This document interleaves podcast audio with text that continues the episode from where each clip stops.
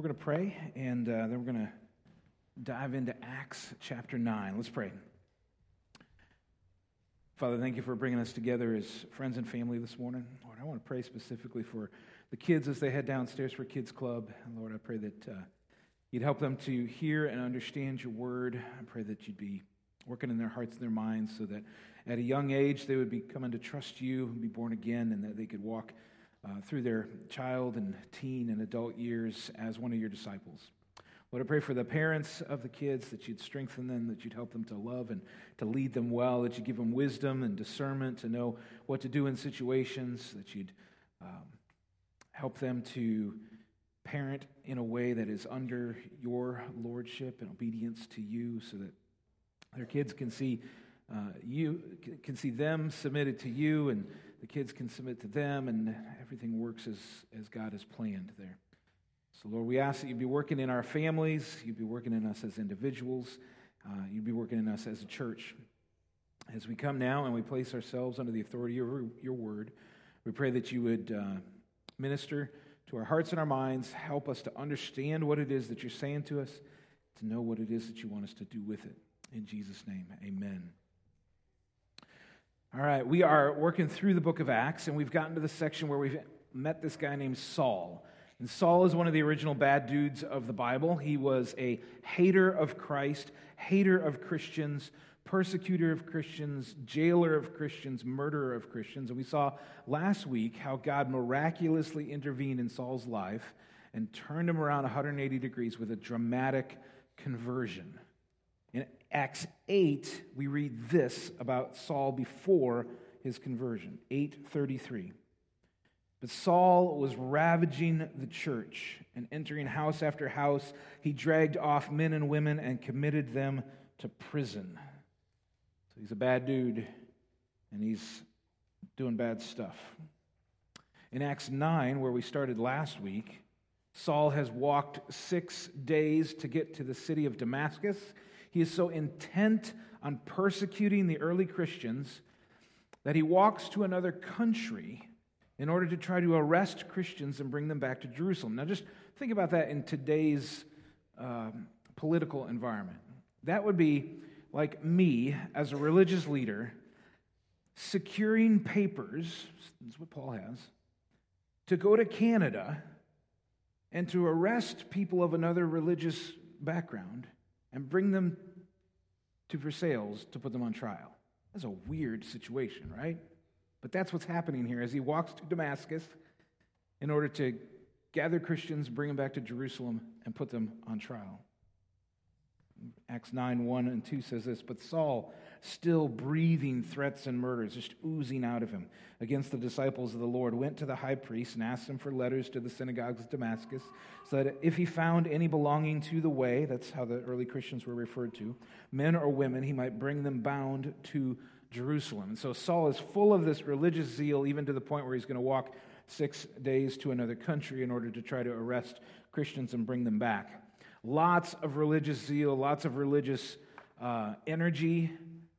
He thinks he's fighting on the side of God.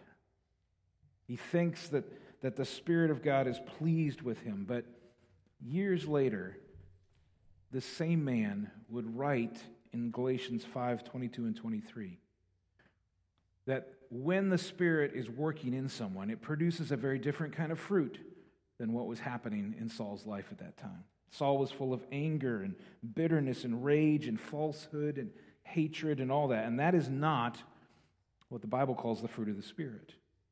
Instead, in Galatians 5 22 and 23, he says this The fruit of the Spirit is love, joy, peace, patience, kindness, goodness, faithfulness, gentleness, and self control. The only way that Saul can write that is because God miraculously changed him from hateful, dishonest, evil, just working against God, Saul, into a new person, eventually to be known as Paul, who then was displaying these fruit of the Spirit.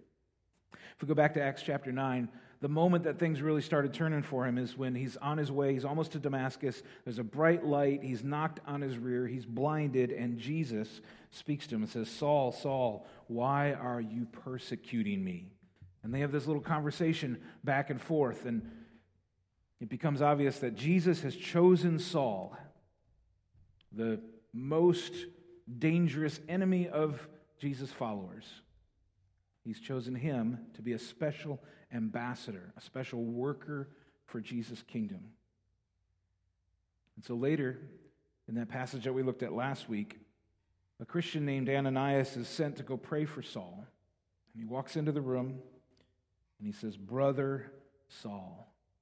And I told you that last week that was really the most beautiful part in there for me. That Ananias, who had every reason to fear for his life, to believe that Saul was coming to capture him and take him back to Jerusalem, now walks in, and because he's been convinced by Jesus, he says to Saul, Brother, you are my brother.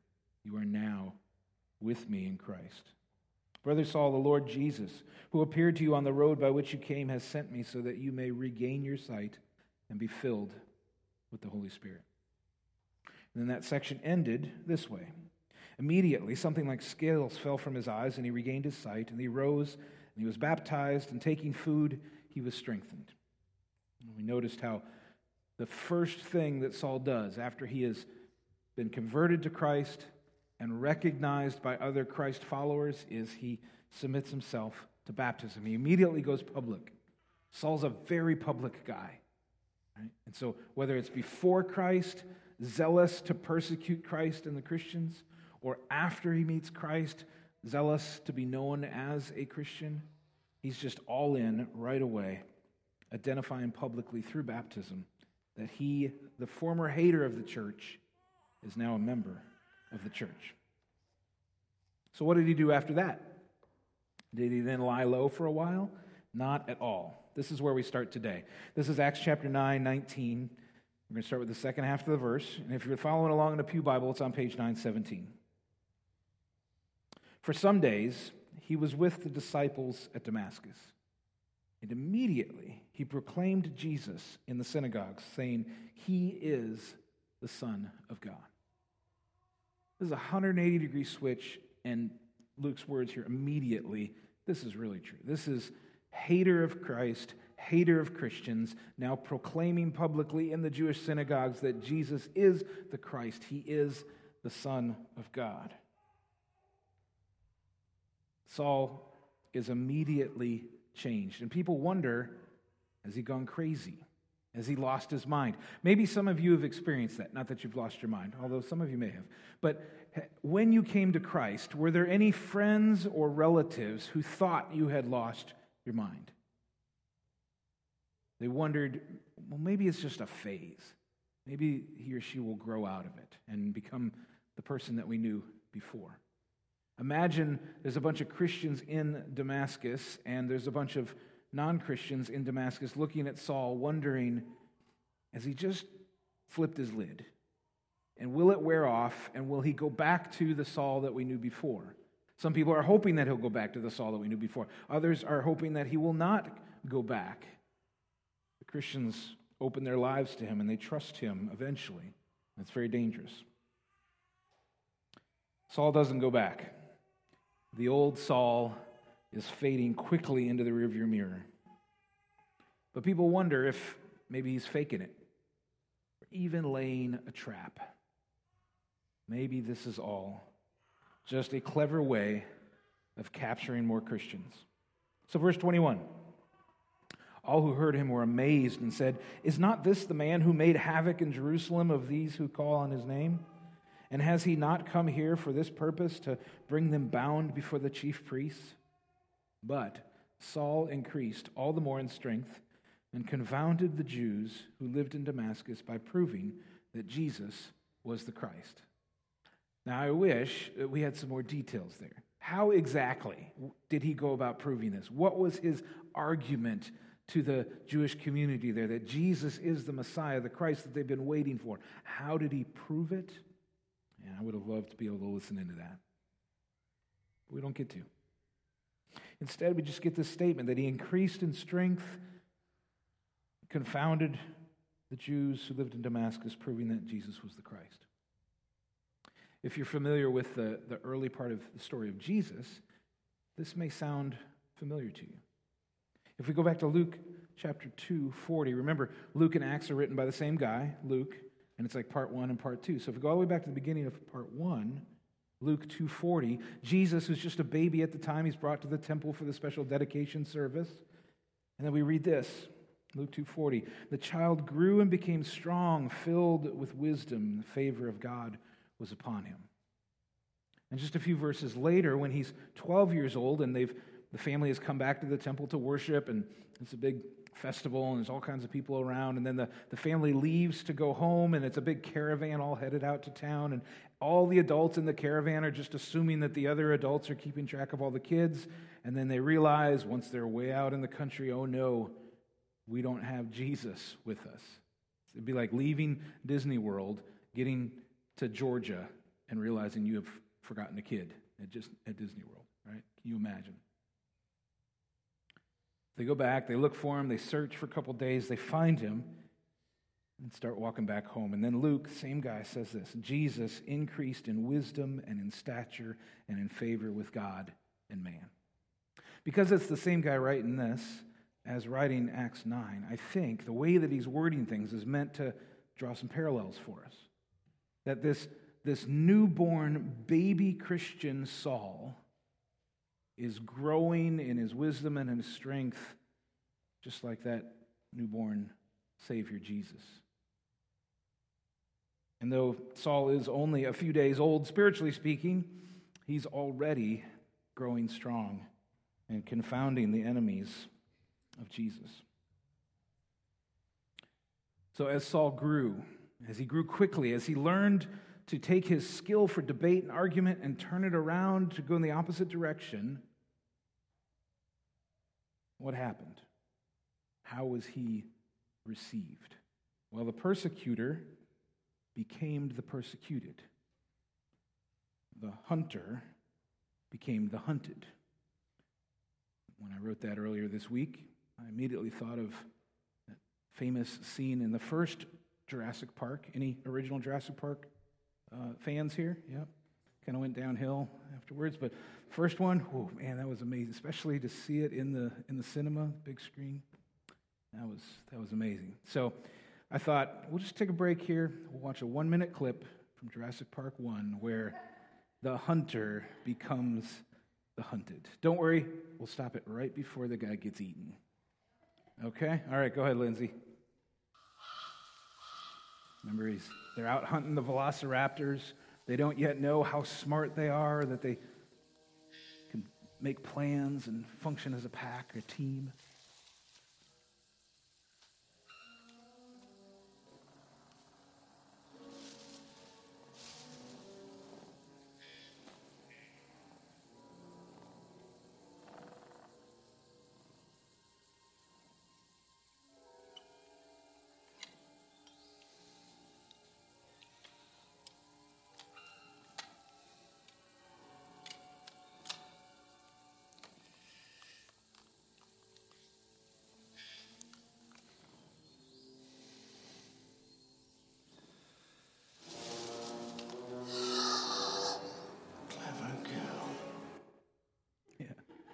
Clever girl. One of the best lines in that movie. The hunter became the hunted. Here's what it looked like in Acts, verse 23. When many days had passed, the Jews plotted to kill him. Their plot became known to Saul. They were watching the gates day and night in order to kill him. But his disciples took him by night and let him down through an opening in the wall, lowering him in a basket. Many years later, Saul would himself write of that time between his, his conversion and when he runs for his life from Damascus. And he would actually, he'd fill in a whole lot more for us there. So when, when Luke simply says, many days had passed, Saul later says, well, it was actually three years. That's a lot of many days, right? And he wasn't in Damascus that whole time.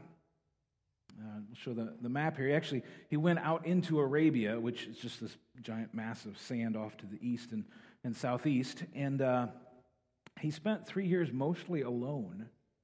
And he tells us he's learning from Jesus the things that he needed to know in order to become the apostle and the missionary and the church planter that he would become.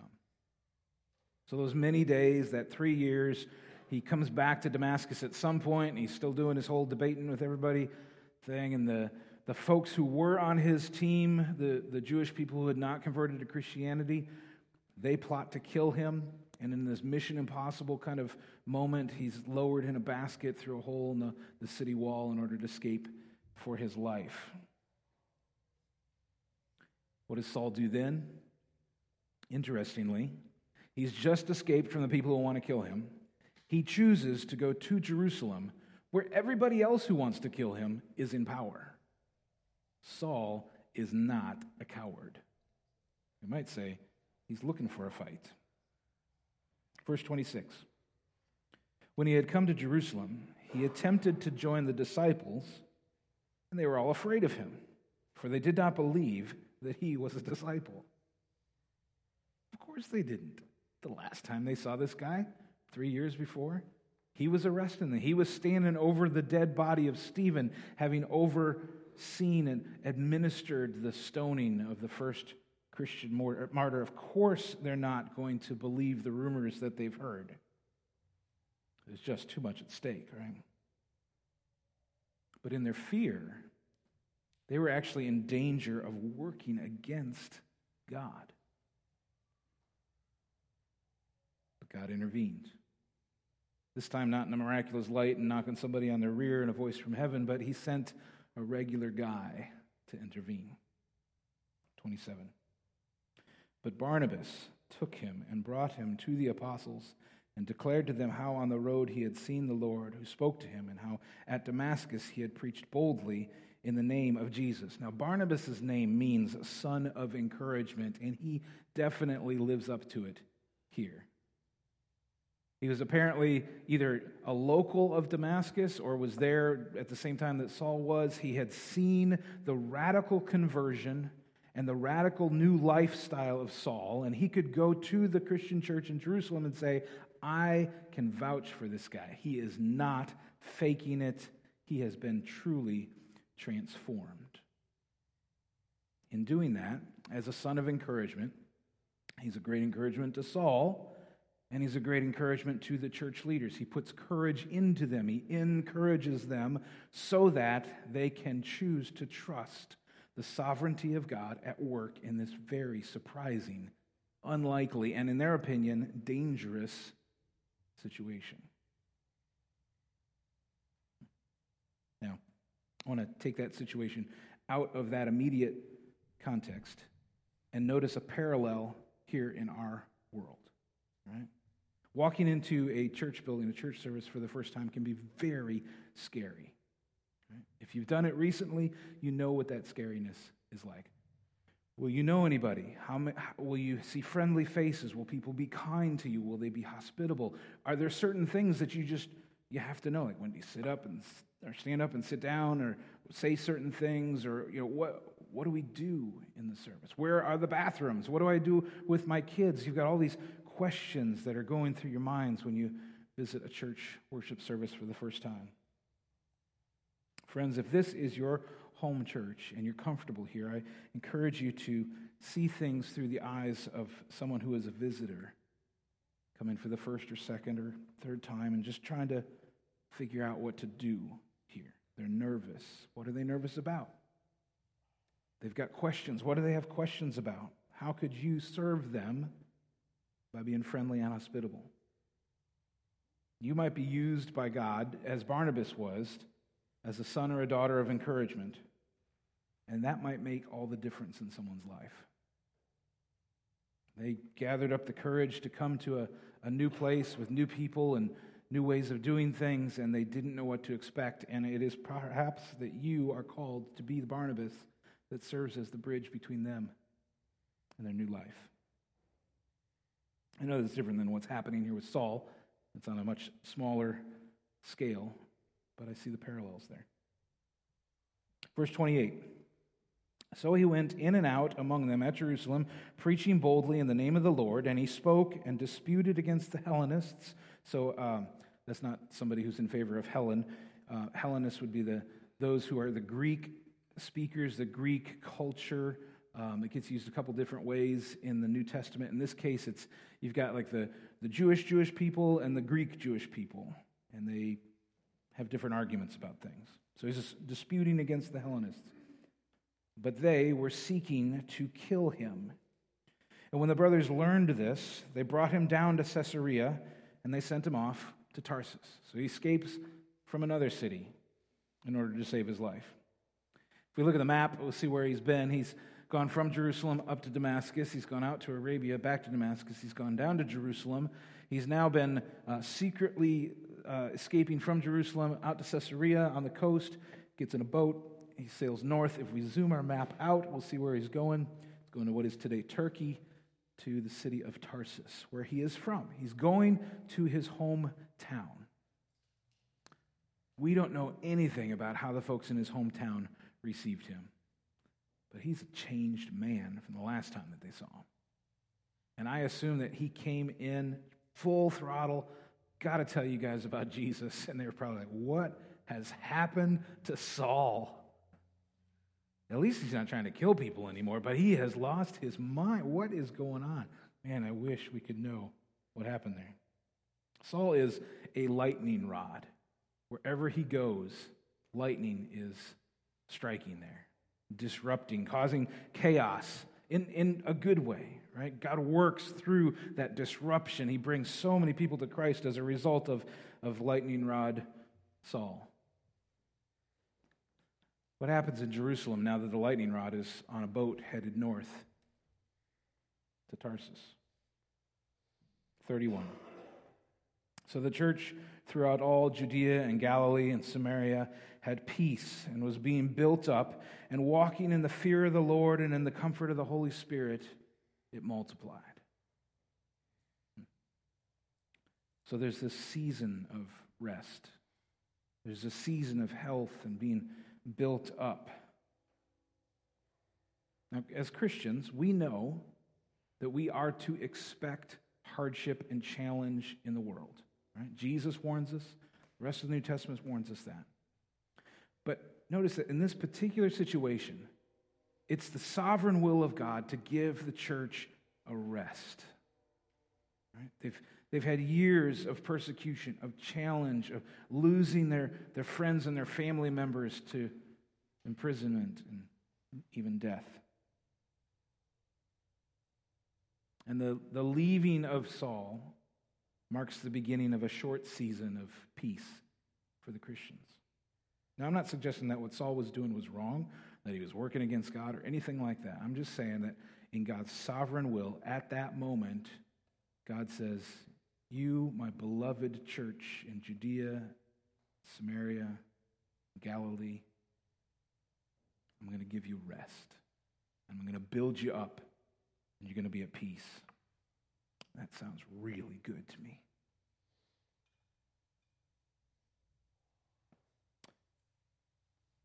Twenty twenty was a challenging year for all of us.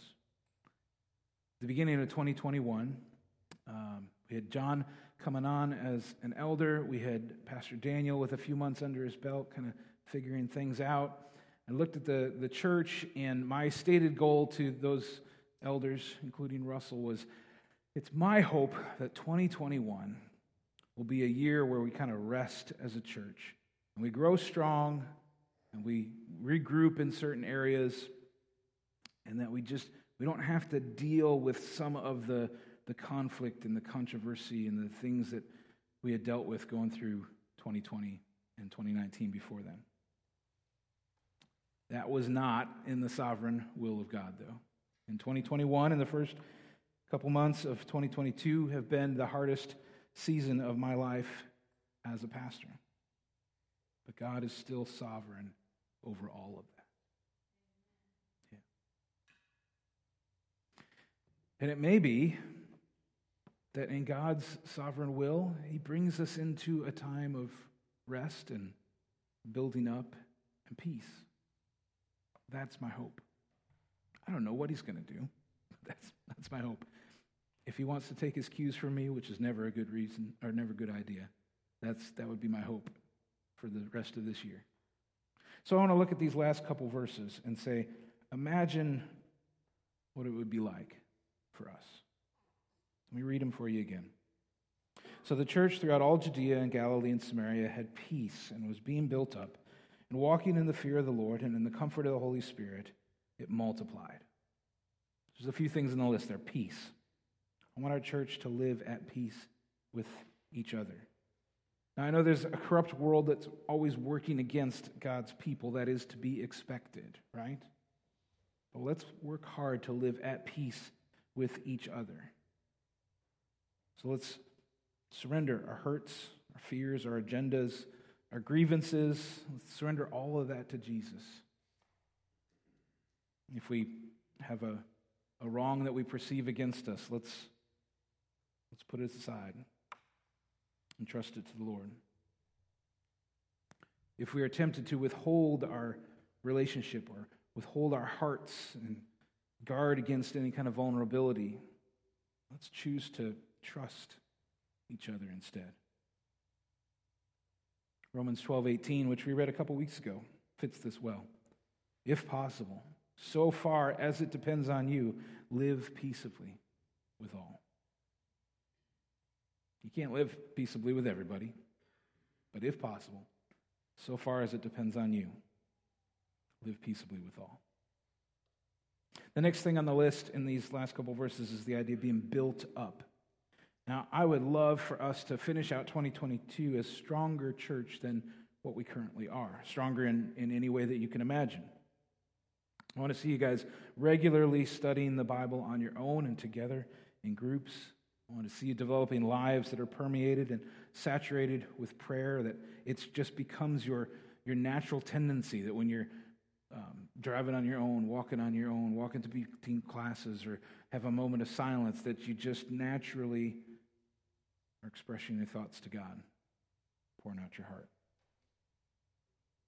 I want to see people choosing to partner with us in covenant membership, to be counted as one of us, and invested together as one of us. I see people risking as they lead and serve in new ways. So, Lafinos, thank you for serving and leading us this morning. So, I know that anytime you, you step up and do something, even, even if you guys are old pros at it, right? It's still, it's a risk. It feels, feels scary, right? So, thank you for doing that. I want to see you guys inviting friends and family to worship or to youth group on Wednesday nights or to study the Bible together, even just like I'm really looking forward to just going disc golf and hanging out and building friendships that hopefully point to Jesus.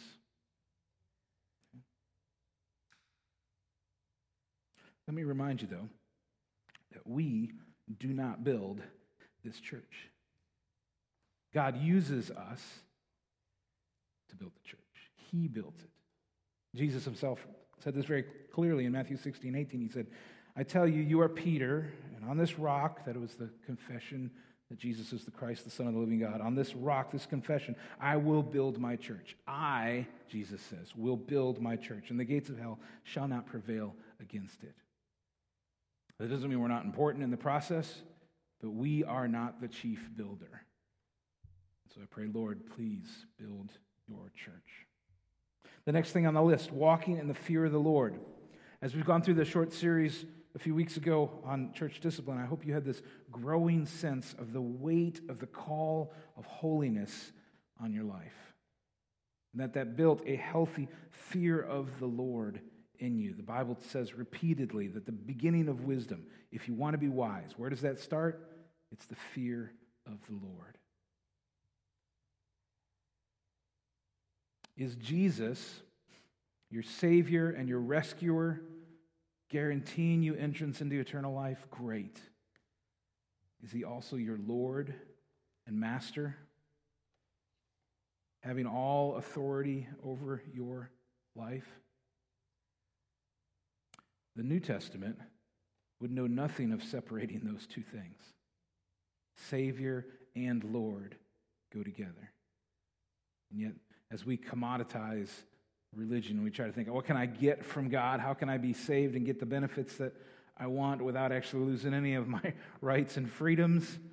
We turn things upside down in that. But let me encourage you guys true life, true freedom, joy, peace, all of that comes not in trying to get benefits from God, but in full surrender to Him as both Savior and Lord, and walking in the fear of the Lord.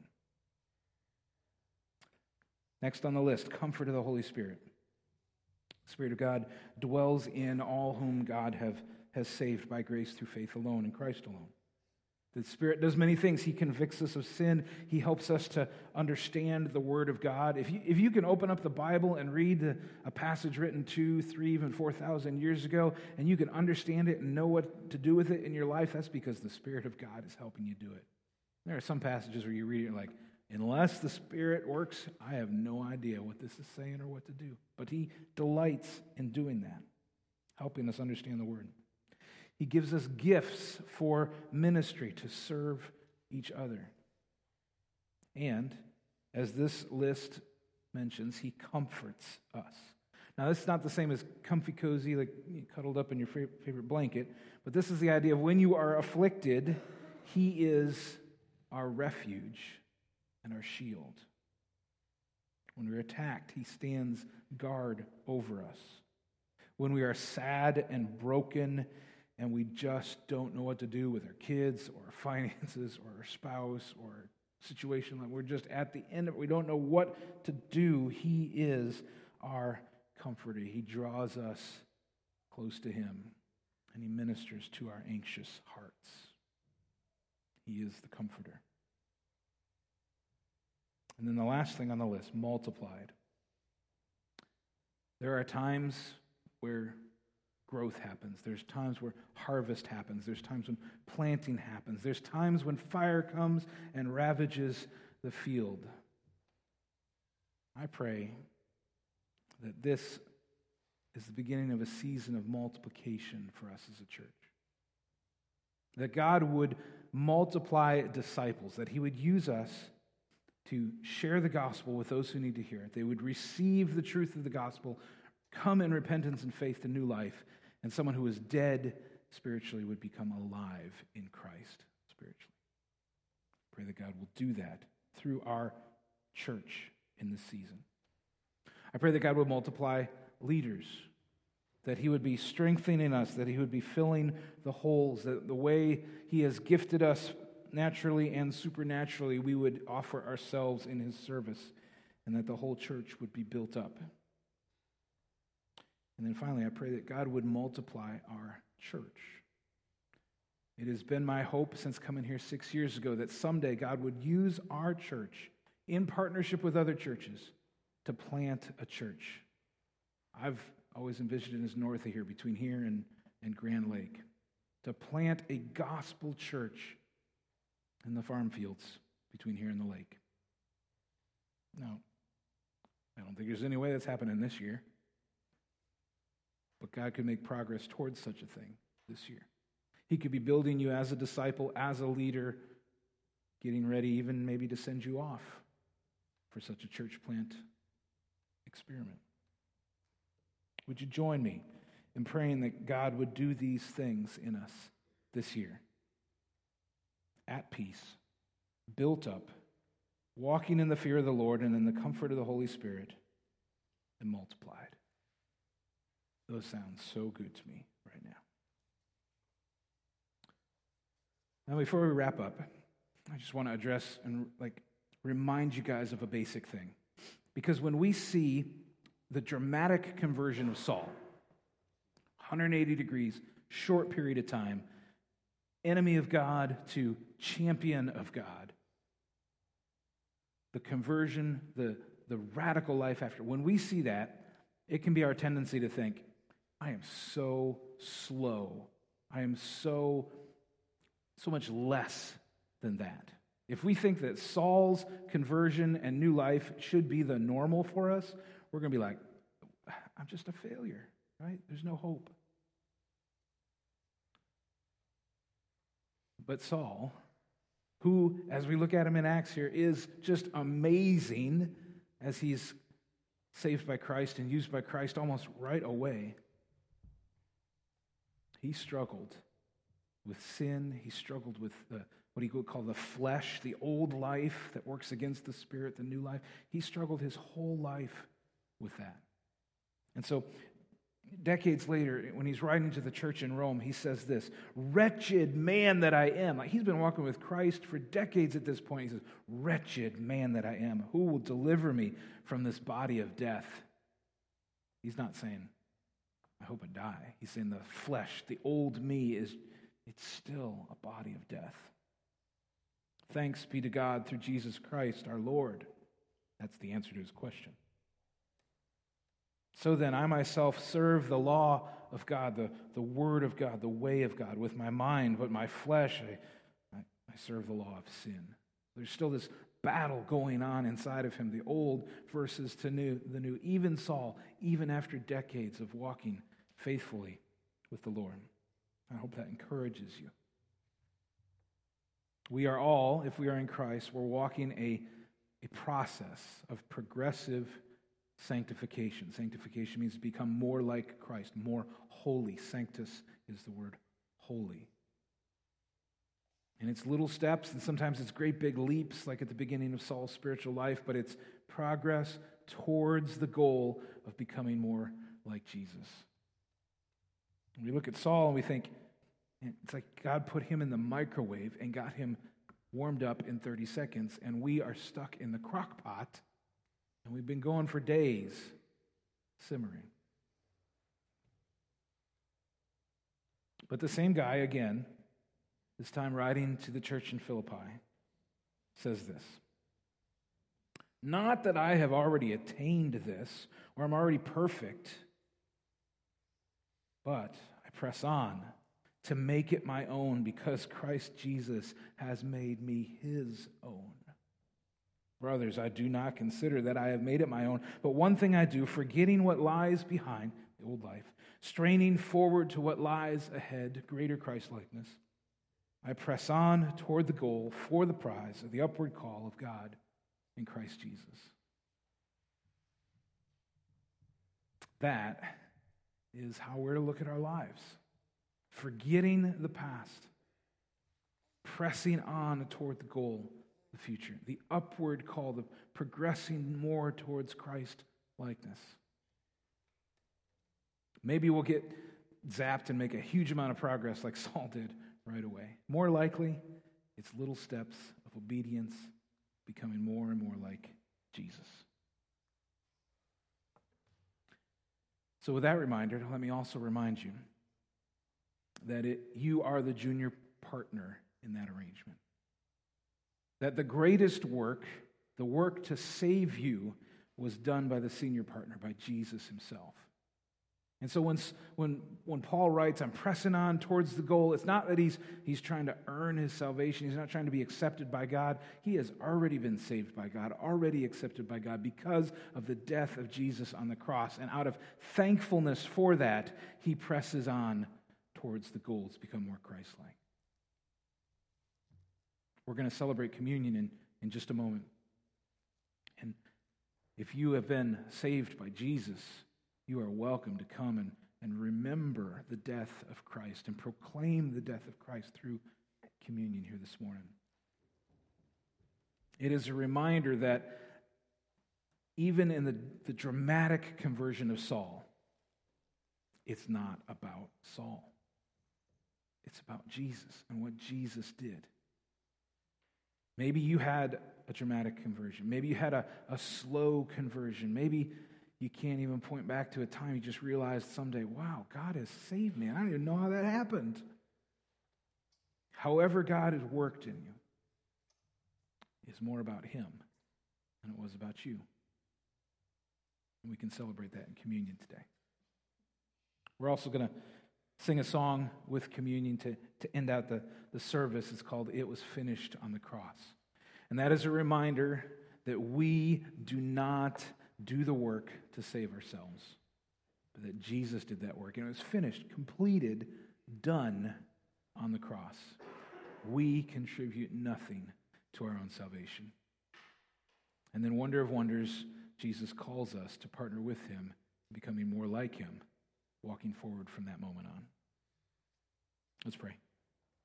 Father, thank you for these words out of Acts and Romans and Luke and Philippians. And, uh, Lord, I know that There's some people here today that they just they needed to hear the encouraging parts of this. And yeah, there's there's challenge in there, but Lord, we we needed the encouragement. We needed to to know that you have done the, the real work for us and that we can rest in that.